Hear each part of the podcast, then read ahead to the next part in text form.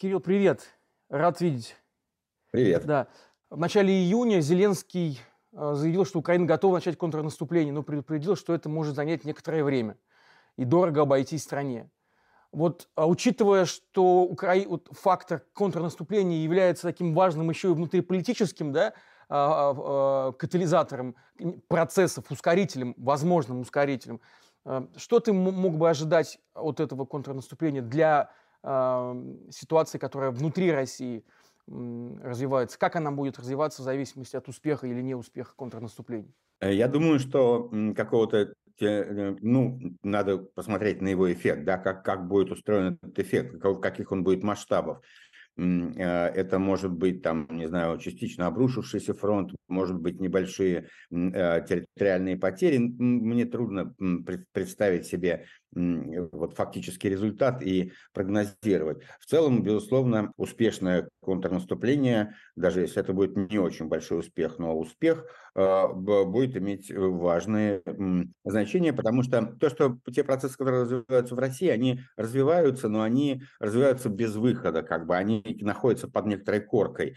Но э, такое ощущение вот эта тема того, что э, там власти ничего не могут, что э, они не, способны, некомпетентны, э, что это не пойми чего и не пойми, когда чем кончится, оно, конечно, это такой мощный, там есть заряд, и он может дальше набухать и превратиться в какие-то политические события, ну, а может так закапсулироваться и оставаться вот... В общем, это, это будет важно. Это будет важно, это эту важность все понимают, э, и э, сами ожидания уже очень высоки, да, э, переоцененные ожидания от наступления, все ожидали, что вот сейчас такой прямо в мире, да, и с украинской стороны, что это будет такой прорыв. Сейчас есть и переоцененные ожидания с российской стороны, что российская сторона там построила такие укрепрайоны, что их нельзя пробить ни одна армия не сможет. В общем, ну, здесь много уже поставлено на карту. Э, и Э, в любом случае, конечно, это будет большой эффект, хотя это не будет такой немедленный эффект. В принципе, при э, относительной стабильности э, экономической, при наличии доходов достаточных, путинский режим, и при том уровне как бы силового давления, которое внутри страны сейчас есть, репрессивного, путинский режим способен пережить даже полную потерю всех территорий, захваченных с февраля 2022 года. Каким образом? Извини договорю, но э, пережить, но он будет не в хорошем состоянии, но в принципе он способен э, это пережить. Однако же, а, как бы, ну, вода камень точит, и это ощущение бесперспективности, бессмысленности происходящего, отсутствие какой-то перспективы и некомпетентности власти, оно набухает, и в какой-то момент оно себя проявит. Да, как, ты спросил, в каком смысле? Ну, что значит в каком смысле? Вот так они выйдут и скажут, ну, ну и ничего, э, и будем готовиться к следующим победам. У меня нет уверенности, что в таком сценарии непременно пойдет режим. Да? Э, при значительных доходах э, и способности распределять деньги в экономике, он может и пережить такой, ну, с какими-то, может быть, потерями пережить такой, такой эпизод.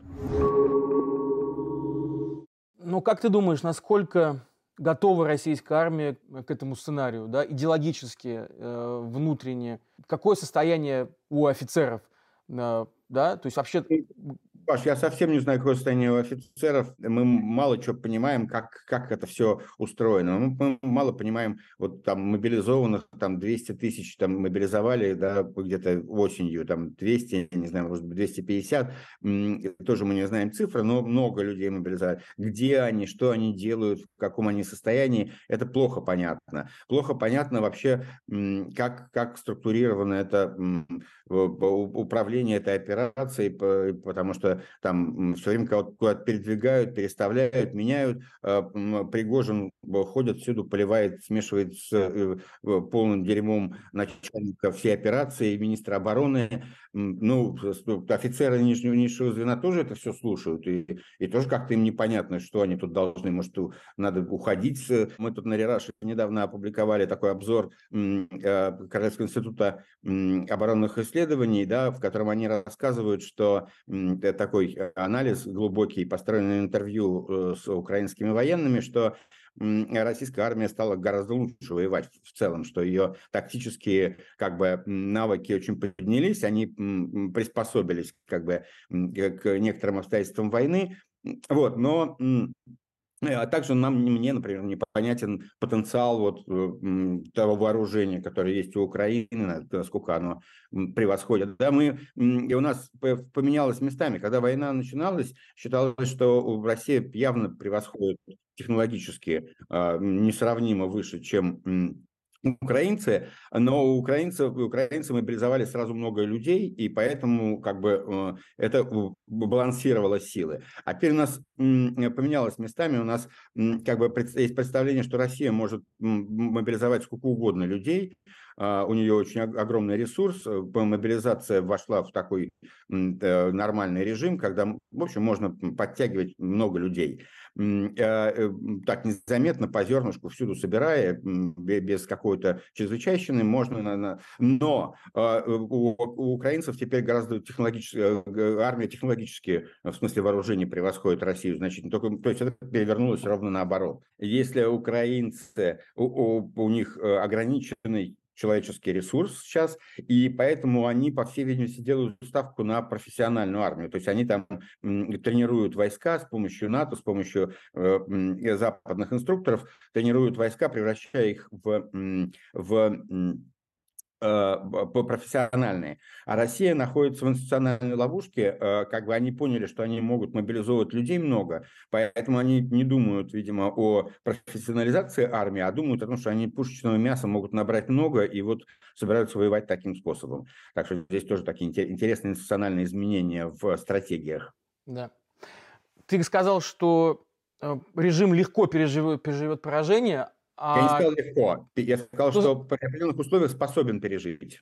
Извини, да, ты так ты сказал, что да, при определенных условиях. Но э, как будет переживать это поражение, как будут переживать это поражение элиты и простые люди? Что людям будут объяснять, что люди э, должны усвоить да, в результате этого поражения, которое кажется, ну, вполне себе реалистичным? А, ну, а, собственно говоря, ничего не изменится. Элиты и люди и, и элиты, и люди э, утерлись один раз и утрутся второй раз.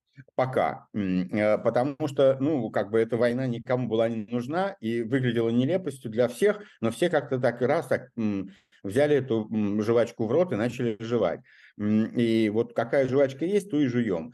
А, также, может быть, еще раз, э, пока Путину будет, Путину и там вот этому режиму будет удаваться сохранять вот тот распределительный, э, распределительно репрессивную машину, которая сейчас есть, если ее удастся сохранить, то, в принципе, можно пережить и дадут еще одну жвачку. Я не знаю, как они сформулируют, что там мы все защитили, мы денацифицировали, ну, не знаю, что они придумают, э, но э, опять еще раз, это будет очень серьезное событие. Оно будет очень важным. Оно будет иметь большие последствия.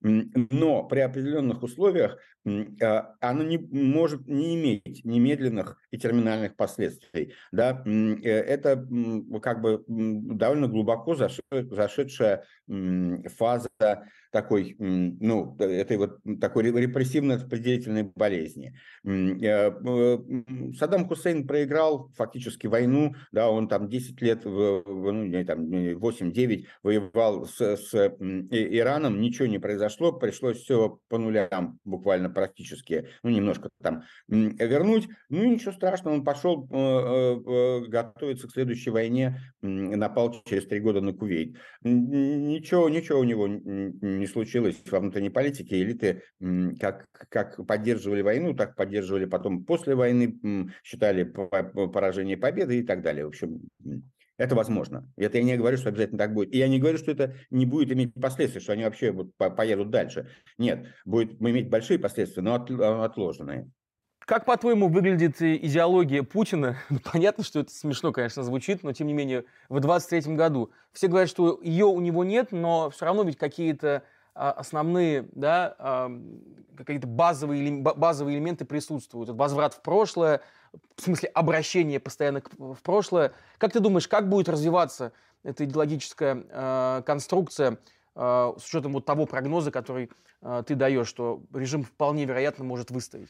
У Путина есть, э, и у путинского режима сегодня есть идеология, и у этой идеологии есть четкая рамка. А, рамка этой идеологии – это оправдание войны. Вот все, что работает на оправдание войны, это нам подходит.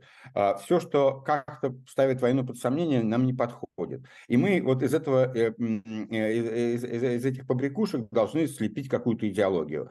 А, это, э, по сути дела, это не идеология, она, это, это такая эклектика. Эта эклектика, она замешана на таком консервативно-авторитарных каких-то комплексах, работает плохо, ее не воспринимают молодые поколения, мало воспринимают. А она не очень перспективна, потому что у нее как нету, нету образа будущего никакого. Но, но в качестве такой репрессивно-ограничительной рамки она сейчас работает. Ну, как э, в позднем Советском Союзе никто не верил в то, что можно построить коммунизм, и что, что есть какое-то там такое светлое будущее. Но как система институтов, эта система институтов была э, как бы смазана, склеена при помощи таких набора некоторых таких мантр, э, которые надо было повторять. Здесь тоже есть такие провоенные мантры, которые, за которые надо держаться. Их там несколько, они не очень согласуются между собой, но можно выбирать какую-то из них. Ну вот, в общем, вот так. В общем, это не, не идеология в таком э, обычном смысле. Но у не, правда, у нее есть есть э, некоторый фундамент, который, ну, как бы ей придает э, какой-то вкус, какую-то соль.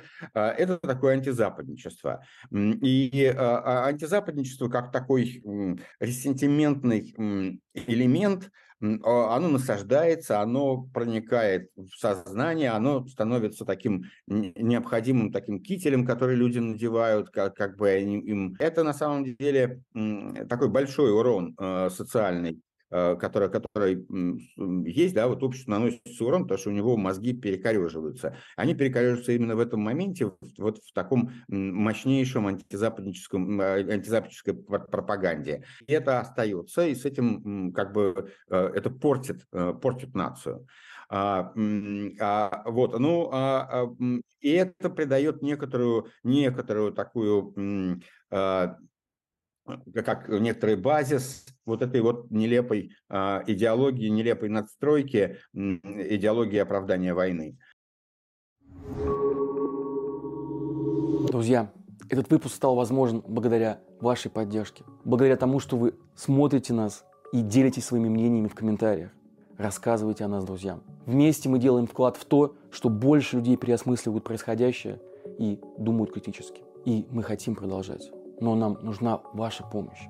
Поддержите нас любой комфортной для вас суммой. Даже небольшие, но регулярные пожертвования важнее крупных, но разовых. Все ссылки есть в описании к этому видео. Спасибо и остаемся вместе. Мы понимаем, что выборы, конечно, давно фикция, но тем не менее, как, по-твоему, э, Путин готовится к этим выборам и какие ошибки в целом, не только связанным э, с подготовкой к выборам, ему нельзя допустить, э, чтобы сохранить лояльность элиты и, и народа?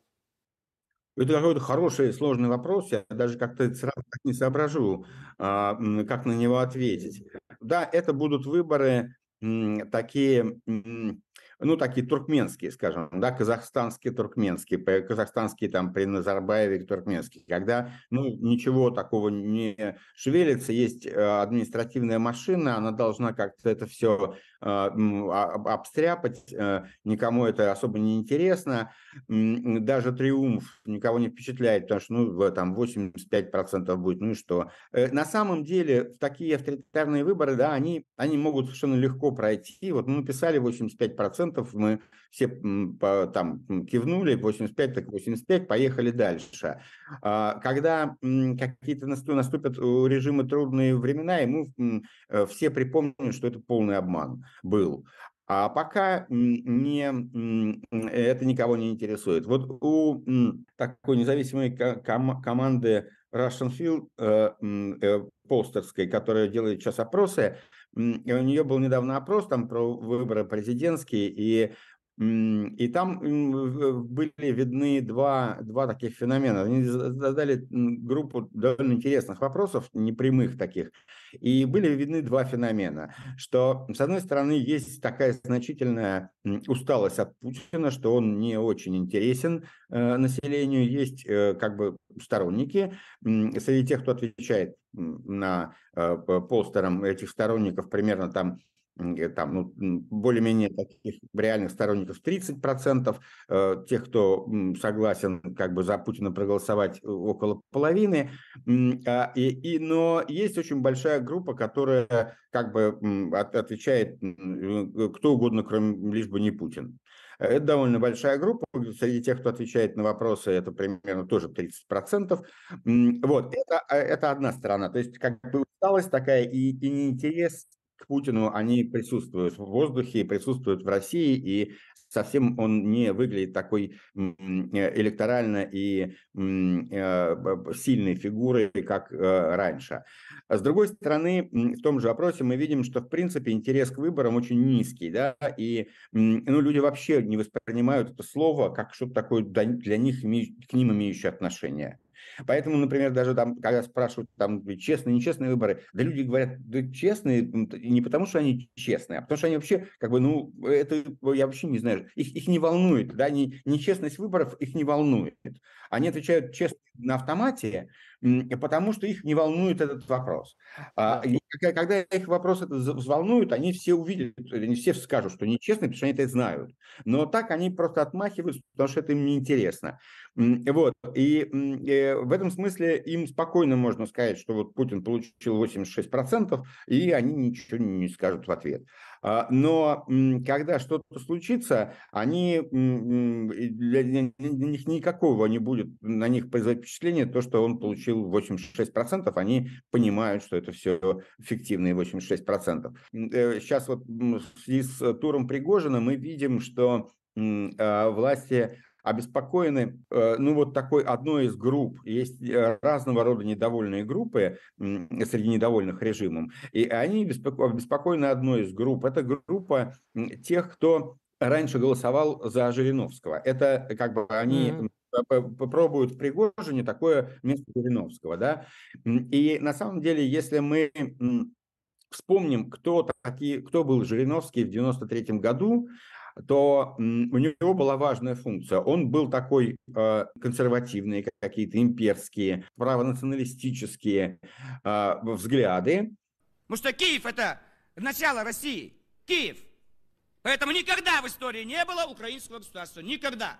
Э, и контрэлитные, и контррежимные. Это оппозиционная, э, э, в сущности, ну не идеология, а оппозиционная демагогия такая. Оппозиционная демагогия для слаборазвитых. Вот. И, и вот этот блок, он важен, потому что он может в своей, в своей как бы оппозиционности такой хаотической оппозиционности присоединиться к каким-то идейно-оппозиционным группам. И тогда они усилятся. И чтобы этого не произошло, так это и было устроено в русской политике, российской политике в 90-е годы. А, то есть тогда никто этого не планировал, по факту это так было, что э, э, Жириновский абсорбировал вот, это вот, вот этот такой грубый, грубый антиправительственный популистский ресентимент и продавал правительство, да, чтобы ничего, ничего не делал да, с, этим, этим капиталом. И здесь тоже нужен такой человек. Мы видим, что вот власти озаботились, вот, чтобы его откалывать. Э, э, и они считают, что это будет нормально, тем более, что еще одна функция Жириновского э, слэш Пригожина в том, что это такая контрэлитная вещь, которая не позволяет технократическим элитам а, консолидироваться на какой-то умеренной позиции. Да, она их, а, он атакует их, этих таких более цивилизованных, более продвинутых продвинутых, да, он их атакует, как предателей, и не позволяет им, значит, вылезти из норки. Если умирать, то всем вместе. Мы не позволим доченькам и зятенькам сидеть, намазывать себе вазелином. А чтобы простые бабки белгородские или дети, они подыхали как собаки. Вот, ну, и так, так это было и, и с Жириновским, и так это с, с Пригожиным, они, они пробуют его в этой роли.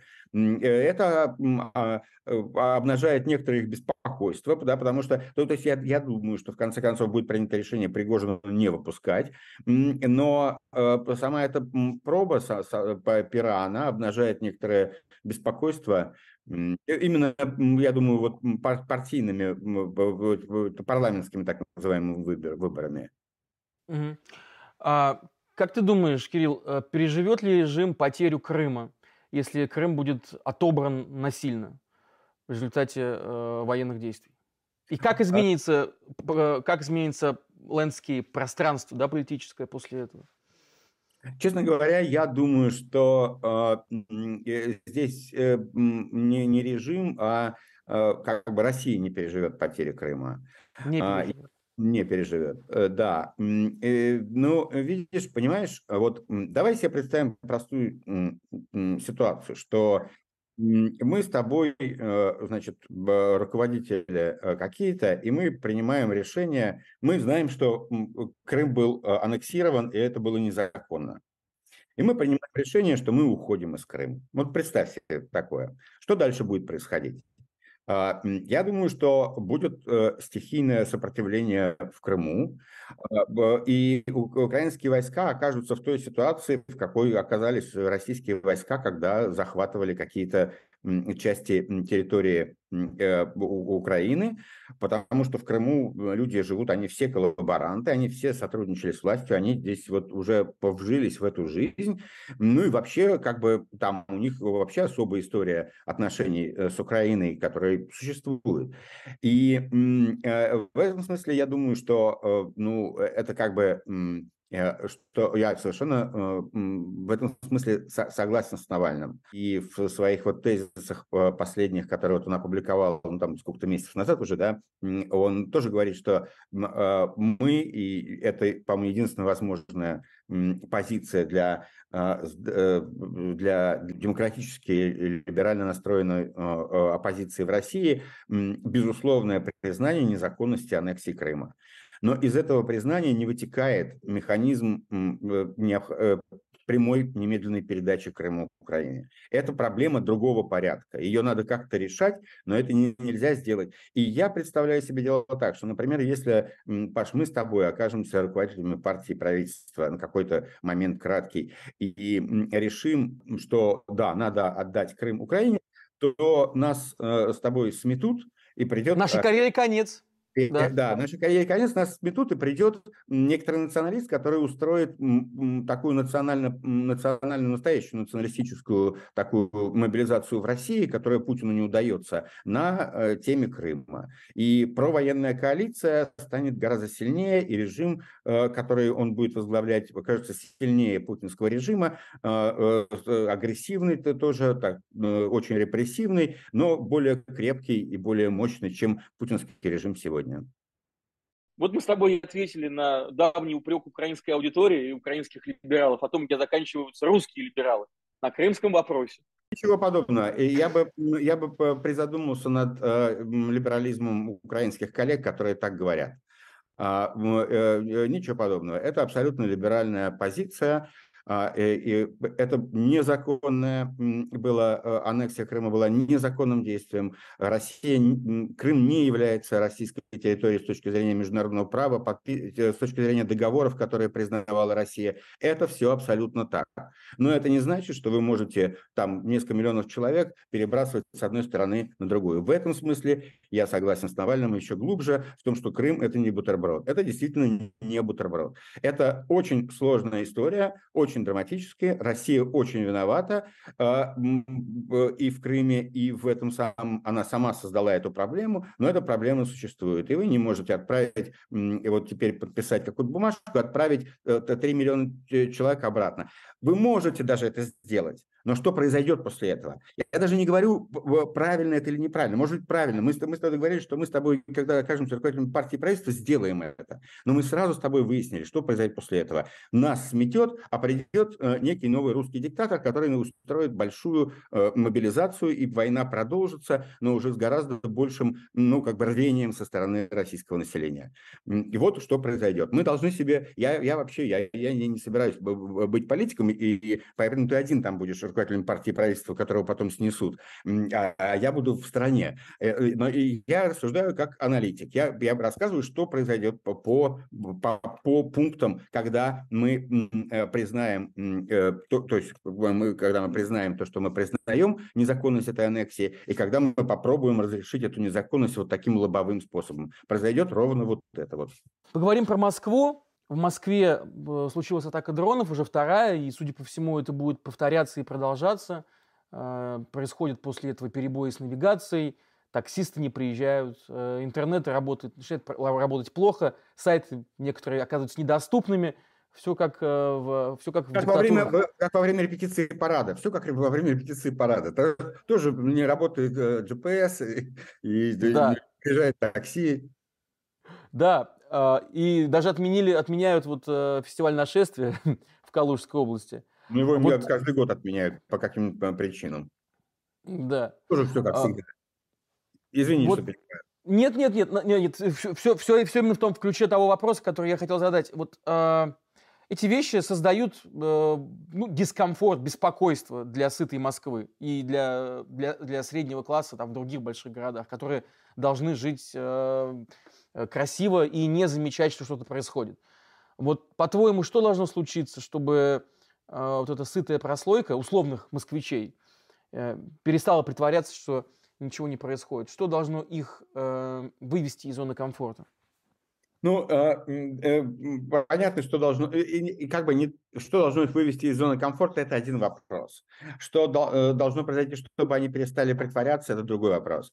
То есть, я не знаю, возможно, какие-то такие катаклизмы, которые не, уже не, невозможно будет, как бы вот, ну, они потрясут сознание, и тогда все скажут, что это такое. А, но это какие-то серьезные катаклизмы. Другой вопрос, вот в этой ситуации, когда у них есть угроза, но угроза не очень существенная, она не очень большая угроза, но она на самом деле воспринимается довольно остро, и э, что воспринимается остро в этой ситуации, чем она отличается от вот этого, на мой взгляд, дурацкого, идиотического какого-то там рейда, какой-то там а, якобы а, существующего русского батальона, который совершенно бесполезен и вреден, э, на мой взгляд, с точки зрения его политического эффекта, его э, социального эффекта. А э, атаки дронов, наоборот, играют совсем другую роль, и они очень важны. Что происходит в этот момент? А, и, и это началось еще до этой атаки. Я слышал это вот каких-то людей, с которыми я говорил, которые в России. Значит, это ощущение незащищенности, да, у тебя что-то такое пролетает в неизвестный момент, неизвестно откуда, и власти ничего с этим не могут сделать. И вот мы, черт знает за сколько километров от фронта, и пол России, значит, там, европейская часть России, это, это по населению там пол России, это больше, наверное, а, и вот все мы тут э, потенциально не защищены от этого прилета сверху, какого-то такого почти мистического да, проникновения.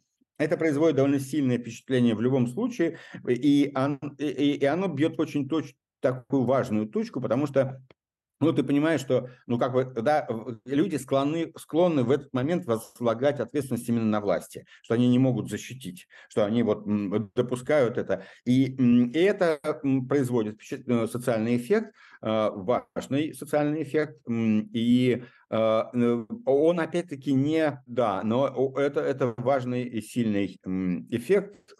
Опять-таки, а что, значит, можно представить себе сценарий, когда что-то происходит, и это взрывает общественное мнение. Я уж не знаю, что для этого должно произойти, но что-то очень такое. Когда находится язык для этого, а, вот э, что важно, да, что как бы э, там, скажем, российская оппозиция, которая находится в основном за пределами России или в тюрьме, ее язык а, – это такой язык бескомпромиссности.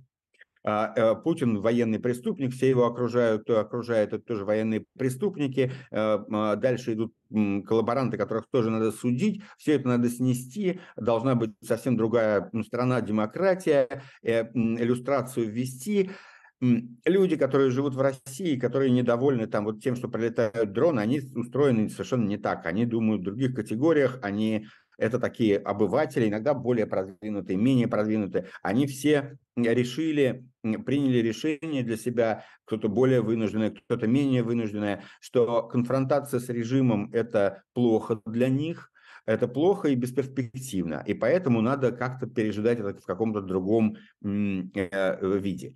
Э, для того, чтобы их, как бы их политическая активность, у них копится неприятие, недовольство, дискомфорты, понимание того, что это все как-то не туда идет и вряд ли вы, вы, вырулит куда-то в хорошее. И, но для того, чтобы что-то случилось политически, должен появиться язык их, вот их не бескомпромиссного борьбы с режимом, а такой, знаешь, такой язык, такой, ну, что-то действительно у нас куда-то пошло не туда конечно, э, там американцы, Запад – это говнюки, и мы тут в России будем жить по-своему, но что-то вот это вот все нам не надо, и что-то все это не получается, какая-то ерунда выходит. Скажи, пожалуйста, не, не считаешь ли ты, что вот э, активные действия э, украинской армии на территории России, они, в общем-то, наоборот, э, консолидируют, э, консолидируют режим, и вот этих вот самых э, сытых москвичей э, больше да, подталкивают к объединению с, э, с агрессивной политикой Путина? Ну, я, я здесь разделяю, э, э, да, вот рейды э, на российскую территорию этих самых... Русского как, добровольческого корпуса, да. да. А, якобы существующего, а, потому что у меня большие сомнения в том, что он существует, это, это отрицательный, да, это такой, это то, что скорее производит мобилизационный эффект. Потому что, во-первых, он, он никого не трогает, да, но ты, ты, если ты сидишь в Подмосковье, ты понимаешь, что это, э, ну, какая-то ерунда. Перешли границу, побегали по лесу, поездили на транспортере и убежали обратно. Друзья, уже седьмой день подряд бойцы русского добровольческого корпуса контролируют населенный пункт Новая Толожанка. Другой власти, кроме РДК, здесь нет. Но это э, чушь с точки зрения угрозы, а с точки зрения как бы риторики, это такая, ну, какая-то вот то, что вызывает возмущение. А, и, и оскорбленность такой, да, и, это конкретные люди. И, и тут э, это скорее работает на мобилизационный, на пропутинский мобилизационный эффект. А вот дроны работают совсем не так. Э, дроны, они деперсонализованы, они в глубине России тебя как-то достают, и твое правительство ничего не может с этим сделать. Со своими там триллионными тратами на всю эту фигню, на всякие ПВО, оно, а, а что, мы не сумели, давайте будем больше следить, вот выставим блокпосты на дорогах. Вот. И ты понимаешь, что совершенно они не могут тебя защитить, что они... Э, и ну, ты понижаешь им, как бы в твоих глазах они спускаются на этаж ниже в своей компетентности и в твоем уважении. Это, это, это позитивная история с точки зрения э, дем, демобилизации, с точки зрения распада а, вот этого большинства непротивления войне. Угу. А, но, тем не менее, Путин никак не комментирует, и Минобороны никак не комментирует вот эти вылазки этого русского добровольческого корпуса, хотя там погибли люди, две женщины погибли, еще два человека перед автомобилем, который взорвался снаряд, э, тоже пострадали, в больнице находятся. А, хотя ты говоришь, что как раз это может стать мобилизационным фактором, но они при этом как будто бы не капитализируют это.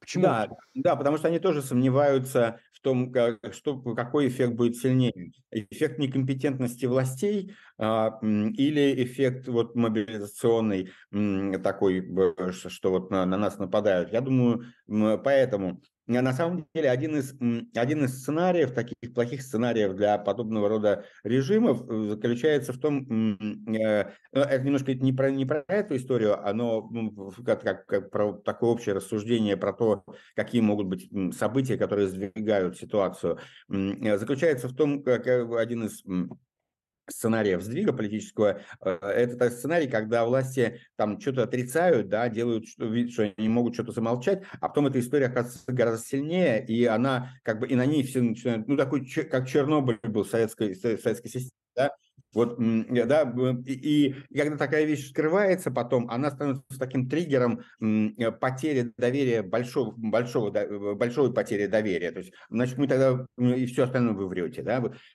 и такой, так, так, такая история, она может случиться, она может, это к вопросу о том, что должно произойти, чтобы вот это вот, этот э, такой студень непротивления, чтобы он расшатался и как-то э, сдвинулся с места. Вот одна, одно из событий, это так, такой, такая ложь, скрывшаяся ложь, это может случиться, но это такой абстрактный сценарий да, достаточно. Хотя он, ну, это часто бывает с такого рода режимами, что вот их под, подкашивает такая какая-то штука. Да. А, фи- буду финалить и спрошу про бешеный принтер, который э, продолжает штамповать законопроекты.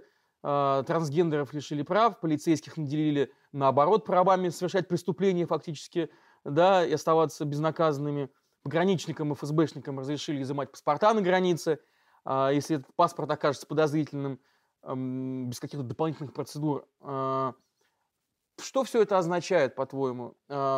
Если каковы шансы, какова вероятность, что мы действительно движемся к, к полной изоляции страны, к тому, что будет действительно новый какой-то а, занавес, а, а внутри военная диктатура? Может быть, и без Путина, но, может быть, с, кем, с кем-то другим ну вот не, нельзя этот сценарий нарисовать э, теми, с помощью тех мелков там и, э, и штриховки, которые там были, не знаю, 50-70 э, лет назад, да, мы живем в другом мире, и все это будет организовано немножко по-другому, но, конечно, то, что происходит, это такой очень э, крайне репрессивный режим, и он уже такое ощущение, что он сам уже не знает, куда его вот эта вот репрессивность поведет. А, он в ней нуждается как, как в наркотике. Это такая история, как, как, которая хорошо известна а, по динамике репрессий, да, и политологи, которые этим занимаются, они знают эту динамику, что это такая машина, которой все время надо набирать обороты. И как бы уже создано такое, там, такое количество людей кормится от репрессий, да, что они должны быть, и их должно быть больше. А вместе с тем есть ощущение, что эффекта э, они не дают, то есть что настроение все равно гуляют, и что как, как только ты ослабишь, как только человека не будут хватать за то, что он сказал что все это фигня, пускай себе под нос в автобусе, то все в автобусе начнут говорить э, через некоторое время, какая это херня, а, и поэтому надо хватать, потому что ни, ни в коем случае не, не, нельзя пропустить этот момент, когда это будет общий бубнеж, и уже будет неизвестно, кого хватать. И вот, вот так, такой, так примерно я вижу логику этой репрессивности. А, это страх, что сейчас вот это вот э, прорвется в публичное пространство, а, то, то то, то напряжение, которое удается удерживать в баллоне, да, и вот количество этого недовольства, которое в баллоне хранится, и они так боятся, что вот этот клапан откроется, что вот как только там такой маленький пук оттуда выдается, они сразу ух, это э, захватывают и показывают, как они строго с этим будут обращаться. Э, но очевидно совершенно, что у режима очень слабые, очень слабая тоже умеренная риторика. Да, у него э, нету э, очень мало э, риторических средств для оправдания войны для обывателя. А, то есть может оправдывать войну устами сумасшедших да, там, будь то Пригожин или, или, или Соловьев, но это должен быть совершенно сумасшедший дискурс такого, который для жизни не пригоден. Это, это, это, это дискурс какого-то, ну, как, какой-то э, гражданской войны столетней давности, такой, что вот враг везде, всех вешать, смертную казнь, э, плановую экономику, все зажимать, Э, ну, человек, обыватель городской, он так не может в таком существовать. Ему нужна какая-то вот, э, ему нужен Собянин, Собянинство такое. Но у этого собянинства, вот, да, там нет тоже такого дискурса нормального оправдания войны, чтобы вот он а, этот дискурс рассказывал, как вот мы ее сейчас будем заканчивать, как мы это выйдем на, вырулим на какие-то позитивчик, потом вот сделаем это. Его, его тоже нет. То есть война, есть э, радикальный а, антирежимный дискурс, э, либеральный, есть э, радикальный провоенный дискурс и есть пустота в серединке.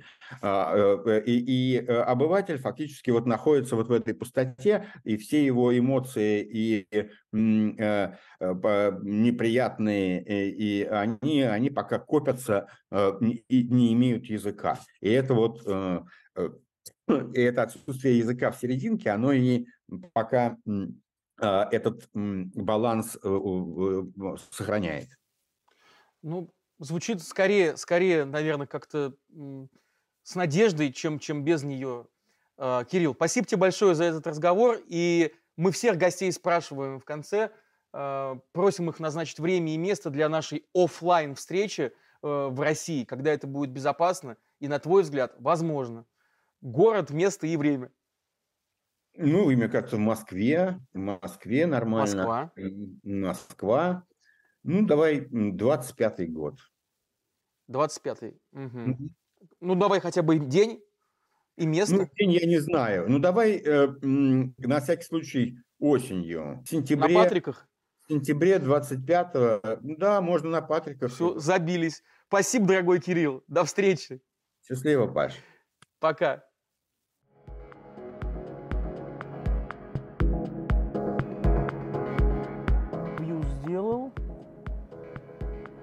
Вопросы открыл.